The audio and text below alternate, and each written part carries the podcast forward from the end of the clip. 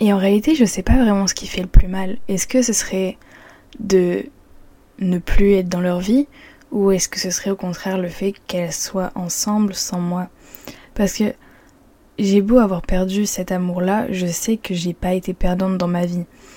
Et pourtant, quand je les vois ensemble, mais j'avais dans le passé vraiment du mal à m'en détacher et en fait j'avais l'impression que je ne m'en détacherais jamais. Ce sentiment de, de dégoût au final de, de se dire que oui j'aimais ces personnes mais elles ont décidé de me tourner le dos et aucune n'a été réglo et en fait les deux m'ont manqué de respect en faisant ça et en faisant ce qu'elles ont fait plus précisément en fait.